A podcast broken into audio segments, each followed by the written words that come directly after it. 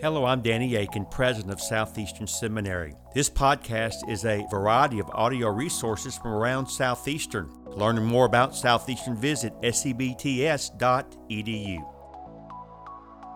Well, good morning, Southeastern. How are we? This is going to be responsive time. I'm a little less academic and a whole lot of practical, so I hope you're ready for that.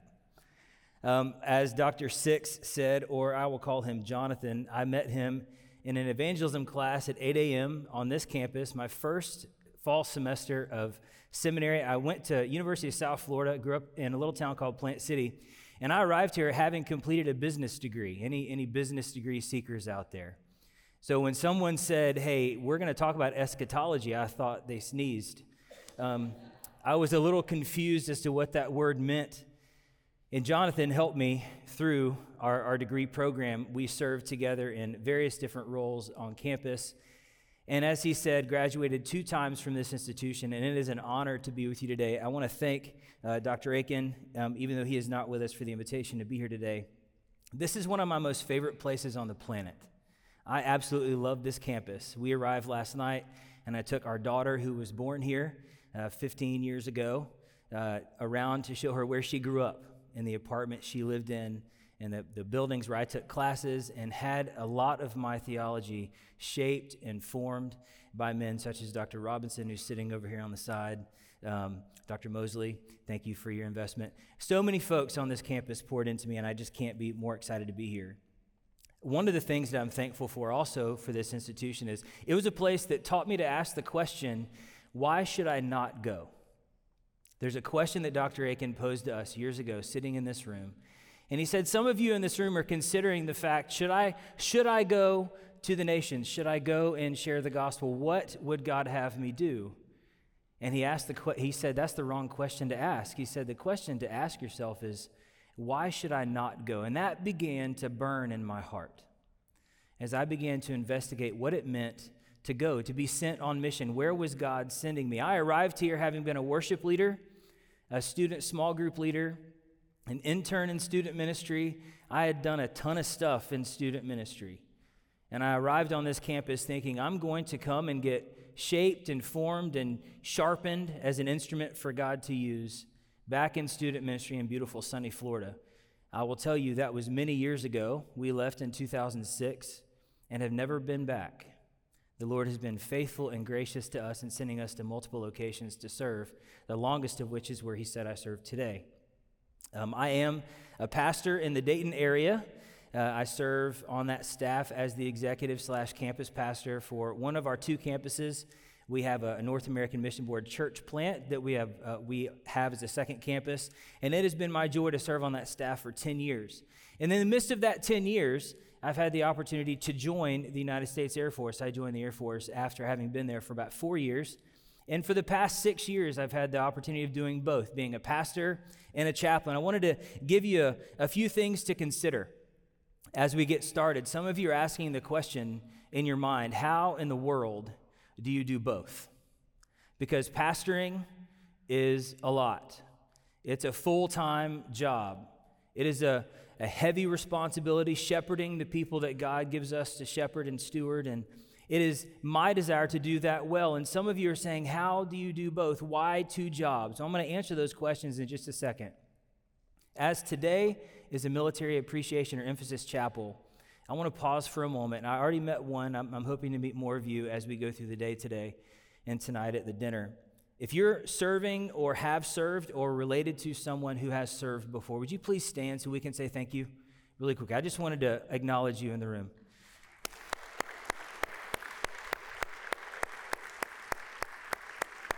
Thank you so much. Looking around this room, I see many friends, hopefully new friends to be later, later today. Thank you for serving.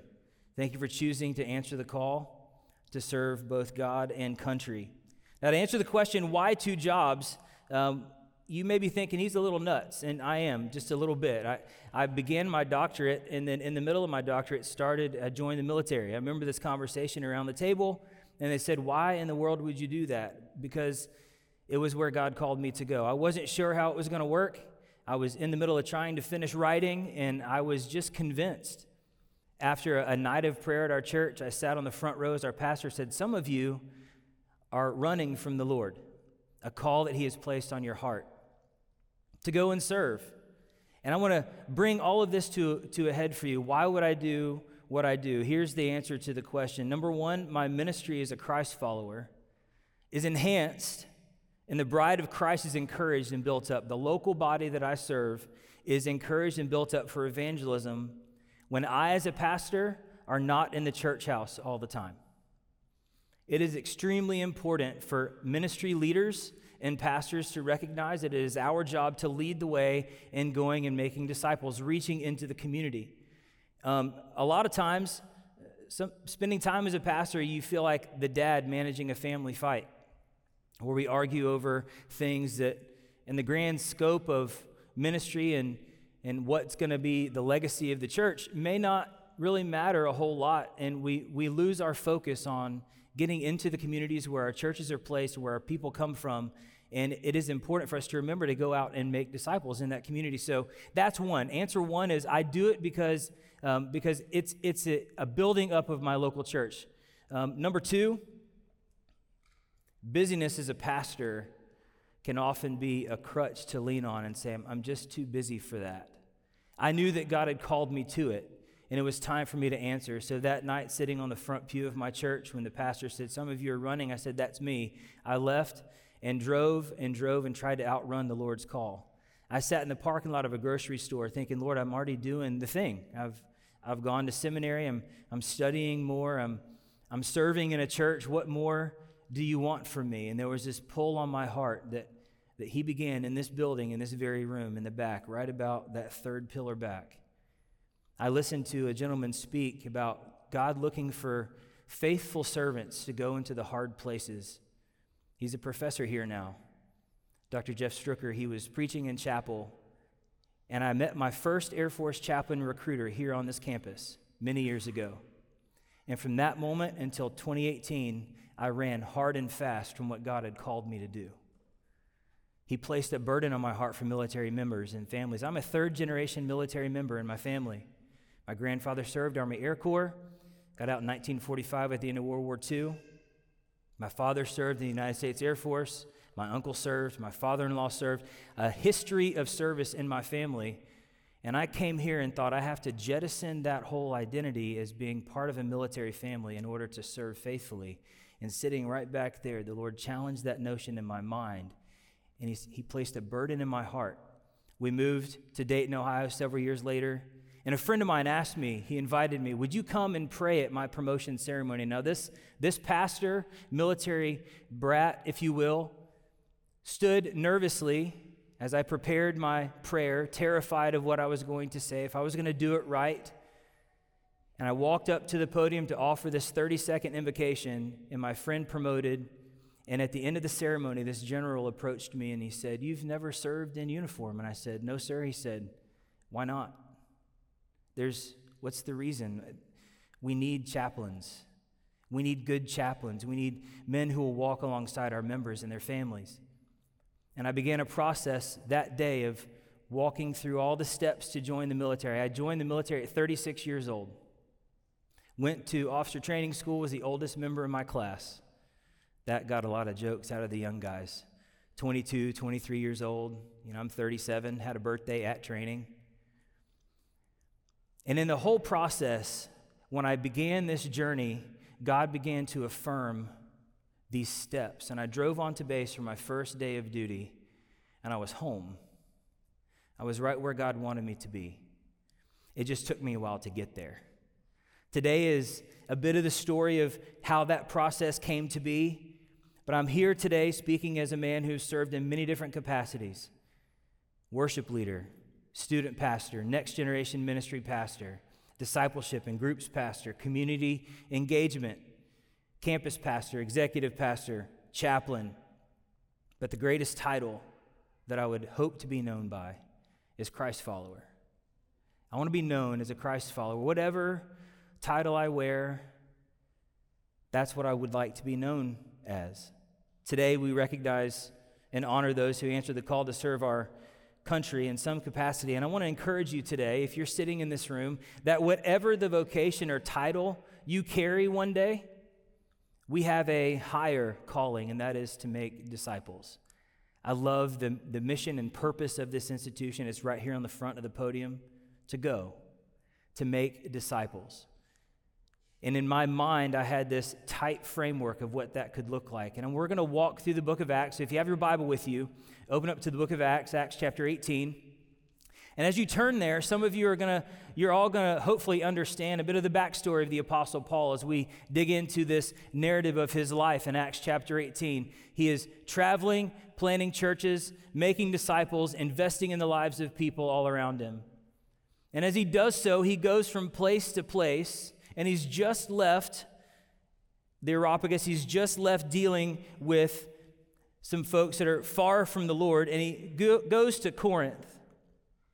And in Corinth, this, this place that is, is known for being a mess, he engages with two people that are going to help us see what God would have us do. Acts chapter 18, beginning in verse 1.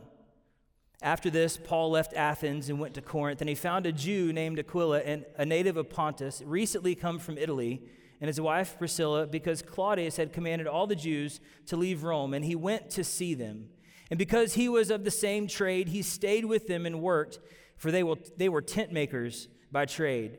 And he reasoned in the synagogue every Sabbath and tried to persuade Jews and Greeks. See, Paul arrives in this place. He, he meets up with two people that share a similar background that he has.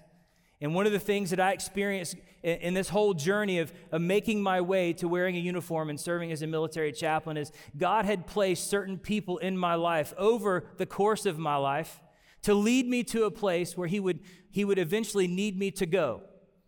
Now, this serving in the military has, has a, a, lot of ramifications for your life. I get the opportunity to serve as a reservist, so I don't necessarily have to move every few years, but our active duty members who have to move every three to five years or faster, the higher you promote, they, they face a task where you have to pick up and, and move families and reorient into new communities. And I see shaking heads, you've experienced that.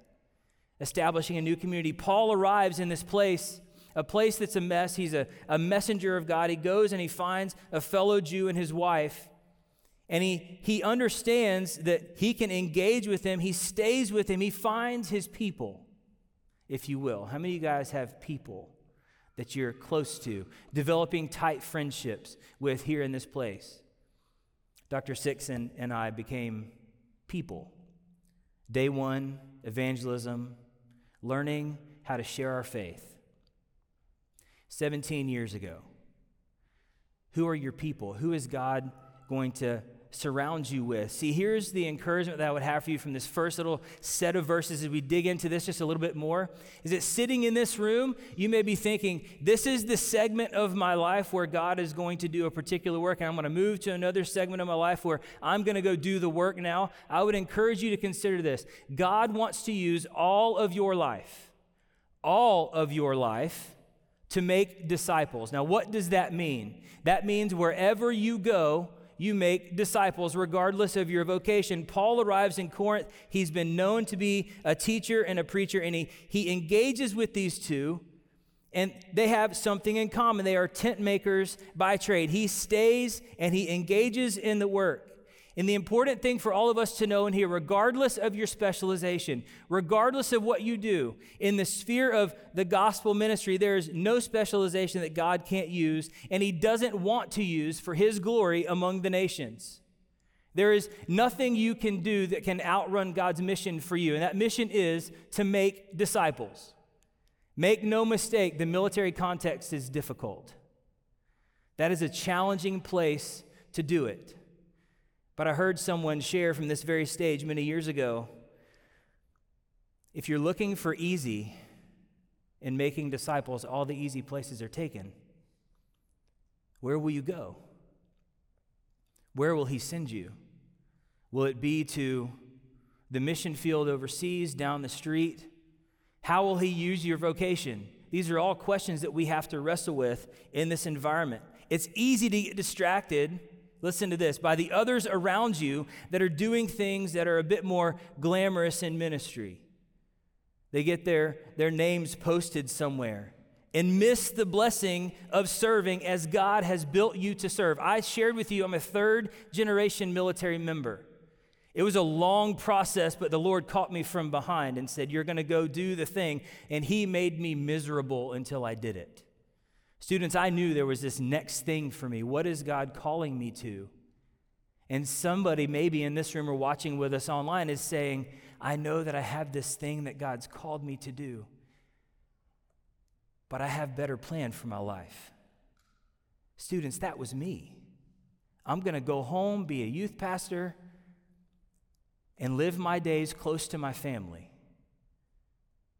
You want to make God smile, tell him your plans. I live in a state, in a city that I swore I would never live. We get snow, a lot of it. I shoveled sand for fun growing up. Now I shovel snow because I have to. I said, Lord, please don't send me north. Ha. Here I am living in beautiful Dayton, Ohio, and I love it because it's where God sent me. As you prepare for ministry, whatever you're preparing for, God is preparing you to make disciples in the classroom, in the workplace, in your law office, in the doctor's office, from the pulpit, from the neighborhoods to the nations. His mission for us as Christ followers is to be disciple makers, period. Regardless of what you get paid to do, our mission is bigger than a paycheck. Our mission is to make disciples. And this took me a minute to embrace.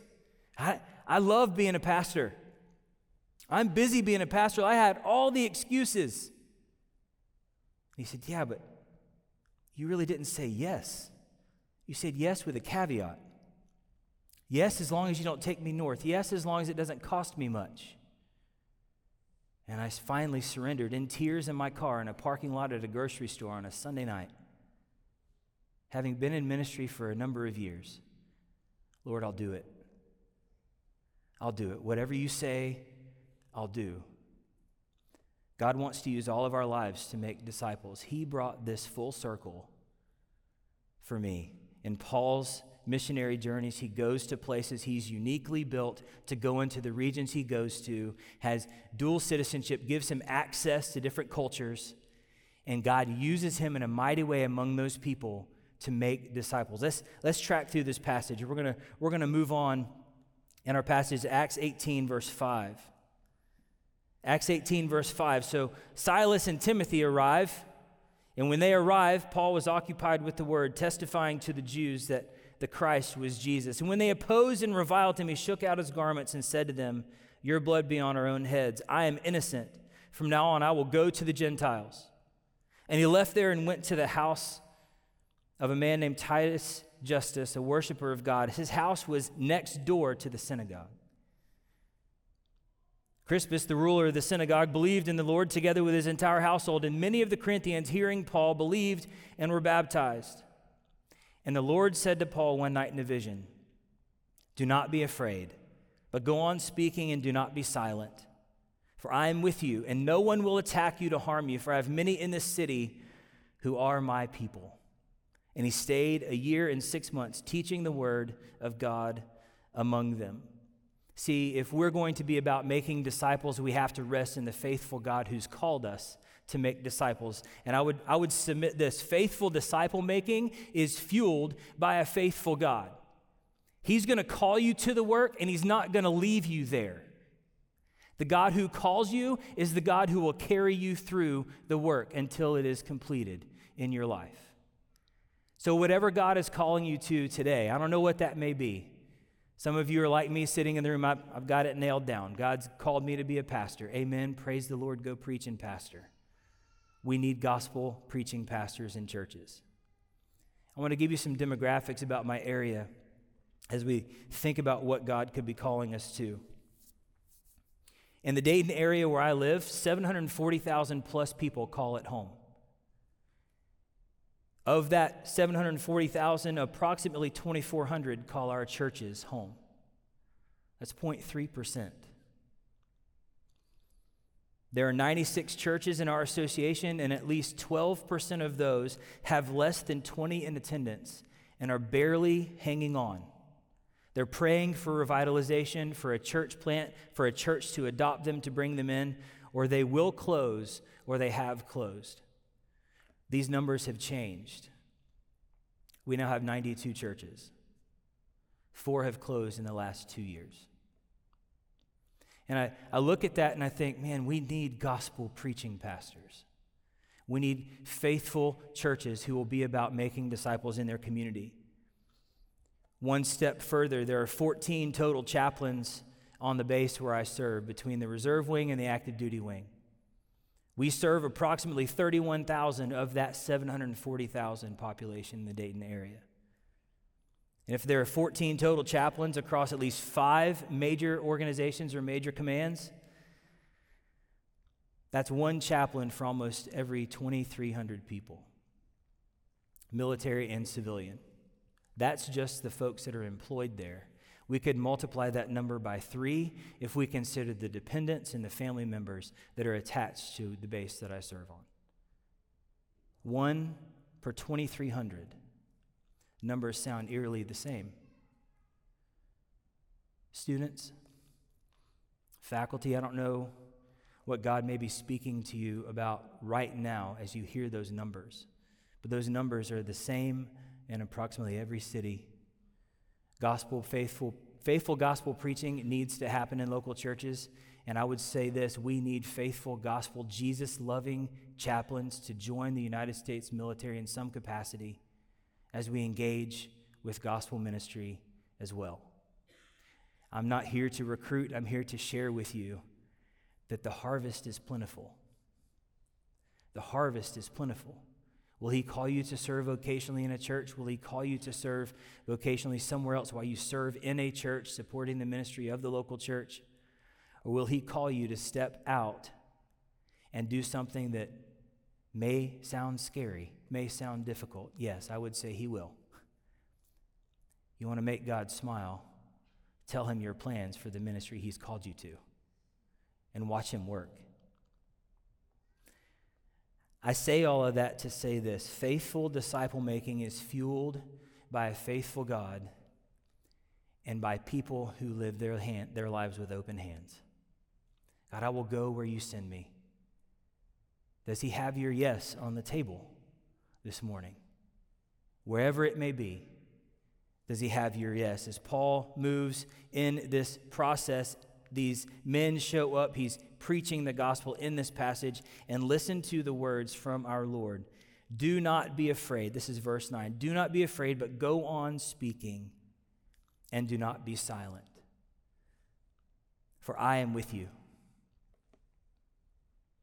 if I hear nothing else in my life that will bring me assurance, I am with you. Students, He is with you.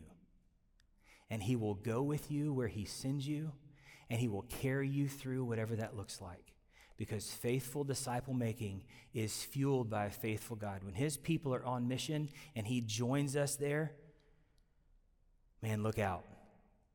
The harvest is plentiful, but in fact, the laborers are few. In the midst of everything that follows Paul, Jesus speaks and he gives validity to his ministry and to the people he's partnered with. God is doing a work there in Corinth and he's going to use them. But look at what happens in Paul's life when, when someone comes against him. Let's look at verse 12. When Gallio was proconsul of Achaia, the Jews made a united attack on Paul and brought him before the tribunal, saying, This man is persuading people to worship God contrary to the law. But when Paul was about to open his mouth, Gallio said to the Jews, If it were a matter of wrongdoing or a vicious crime, O Jews, I would have reason to accept your complaint. But since it is a matter of questions about words and names in your own law, see to it yourself.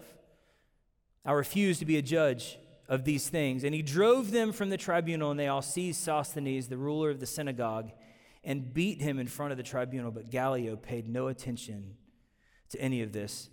I would submit to you this rest assured that the same God who called you to a life of ministry will sustain you during your life of ministry, however long that is, and whatever that looks like. I remember sitting in this room, I take a step away from my notes for a second, sitting in this room and hearing somebody tell me, hey, God's going to carry you through dark days. And I thought to myself, what in the world could be dark about ministry? I worked in the business world. For, uh, and some of y'all are smiling like, oh boy. The, the naivete of the young, eager mind in seminary. I had seen church fights in my home church. I'd watch things go down that I was, man, I don't understand that, but I'm glad that was not me. And then I dismissed it. Whatever the ministry God calls you to, there will be hard times. It will be difficult. It will be challenging. I wish someone would have told me a bit more clearly just how dark it could get. And then to lean on the Lord who is always right there. Serving in two capacities adds a little bit of complexity to ministry. There are things that we have to do as pastors and as chaplains that are challenging and difficult. I had the privilege to serve uh, at our hospital on base during the COVID pandemic breakout. I had signed orders for that. I stepped into an active duty position in early 2020 in March and April. And the hospital closed. Students, I've been in hospitals before making hospital visits as a pastor, but nothing prepared me for what I was going to face. Holding the hands of those who are dying with no family close and you are the representation of the holy to them. And you pray with them, and you go out and deliver the news to their families. Those are hard days in ministry when you have hard things to communicate. The same God who called us to ministry is faithful to carry us through to the completion of that ministry. He carries Paul through a challenging time and he affirms his ministry and he leads us to another section of this passage in verse 18. Verse 18 says this After this, Paul stayed many days longer and then took leave of the brothers and set sail for Syria, and with him Priscilla and Aquila. At Cenchreae, he had his hair cut, for he was under a vow. And they came to Ephesus, and he left them there. So Paul moves, he leaves, and he takes people to another city, and he drops them there, and he moves on. But he himself went to the synagogue and reasoned with the Jews. When, he asked, when they asked him to stay for a longer period, he declined. But on taking leave of them, he said, I will return to you if God wills. And he set sail from Ephesus. The lives of people on mission with the gospel are not bound to a place or a people. They're solely occupied with living with one purpose. See, Paul invested his life into these two in Corinth. He takes them with him and he drops them somewhere else. Here's what I would say to you God is looking for disciple makers who deploy disciple makers. Who are you investing in right now, today? Are you sharing your faith? Are you discipling anyone towards a relationship with Jesus so that they will go and do the same? These two go and do the same. He was solely focused on the mission that he had received from God, that he, he couldn't do anything but make disciples and plant churches, and he's going to go do it in another place. But Paul's focus, we see it come out in Acts chapter 20. One of my favorite passages, he's speaking uh, to the church in Ephesus, talking to their elders. In Acts chapter 20, he says this And now, behold, I'm going to Jerusalem, constrained by the Spirit, not knowing what will happen to me there. See, Paul is all in with his faith, all in. I don't know what's going to happen to me there, except that the Holy Spirit testifies to me in every city that imprisonment and afflictions await me. Then he says this I do not account my life of any value, nor as precious to myself, if only I may finish my course in the ministry I received from the Lord Jesus to testify to the gospel of the grace of God. He has a singular focus. Come what may, I'm going to make disciples who make disciples. That was Paul's mission that he received from the Lord, and that was what he was going to be about, whatever it cost him. It's been said that the safest place to be is in the center of God's will. That's a fun statement to make when it's calm there. But there's no guarantee of safety and peace other than in the Lord Jesus Himself. The list of benefits in ministry vary from setting to setting, but I wanted to read something from Paul in Philippians chapter 1. He says, Yes, and I will rejoice, for I know that through your prayers and the help of the Spirit of Jesus Christ, this will turn out for my deliverance. As it is my eager expectation and hope that I will not be at all ashamed, but that with full courage, now as always, Christ will be honored in my body, whether by life or by death. For to me to live is Christ, and to die is gain. There it is again. Come what may, I'm going to make disciples. I'm going to fulfill the ministry I received. Verse 22 If I'm to live in the flesh, that means fruitful labor for me, yet which I shall choose, I cannot tell. I am hard pressed between the two. My desire is to depart and be with Christ, for that is far better. But to remain in the flesh is more necessary on your account. That's from Philippians chapter 1. Here's what I would say regarding this movement of Paul's life in the book of Acts, chapter 18. The mission that the God of creation has given to his people, and you are his people, is greater than and more important than their comfort. The mission matters most. The mission of making disciples matters most. Are you making disciples who make disciples? The end of our passage in Acts chapter 18, we see a man make an appearance. Acts chapter 18, verse 24. Now, a Jew named Apollos, native of Alexandria, came to Ephesus. He was an eloquent man, competent in the scriptures. He had been instructed in the way of the Lord, and being fervent in spirit, he spoke and taught accurately the things concerning Jesus. Though he knew only the baptism of John, he began to speak boldly in the synagogue. But when Priscilla and Aquila heard him, they took him aside and explained to him the way of God more accurately. And when he wished to cross to Achaia, the brothers encouraged him and wrote to the disciples to welcome him. When he arrived, he greatly helped those who, through grace, had believed, for he powerfully refuted the Jews in public, showing by the scriptures that the Christ was Jesus. If God is calling us to make disciples who make disciples, the legacy of a disciple maker is a disciple making community. So, students, let me encourage you with this. If you're not plugged into a local church yet, make sure you get plugged into a local church that is making disciples, that has a legacy of making disciples. If God's calling you to serve and to lead in a local church, who go and make disciples and let your legacy be you followed Christ and you made disciples who made disciples. If you're going to serve, you're considering serving in the military as a chaplain, go and make disciples who make disciples. The mission is the same, but the legacy of faith God is looking for from us is that of a disciple maker who leaves behind a disciple making community. These two go and they speak to Apollos, they encourage him, they correct him, and he goes about and he continues the mission. See, the church is made up of believers of all stripes, colors, and backgrounds. And all too often, we, we let those differences become a mask to see the reality that Jesus came to save sinners. Every single one, regardless of what uniform they wear. He called us to share the good news that Jesus came to save sinners. Regardless of your station, there's a ministry to be about. That ministry is very clear, and you've heard it proclaimed from this stage and in your classrooms in a Great Commission seminary to go and make disciples. So let me encourage you with this. Aspiring pastors and ministry leaders, focus not on growing the church numerically and celebrating the, the rising attendance. Boast in Christ, in Him crucified, risen and reigning, and make disciples who make disciples. Whatever your context, whatever place He takes you, whatever career He leads you to. Leave a legacy of making disciples. Whatever calling you've come here to prepare for, we all have a mission to get after. Start now and leave a legacy of making disciples. Let's pray together.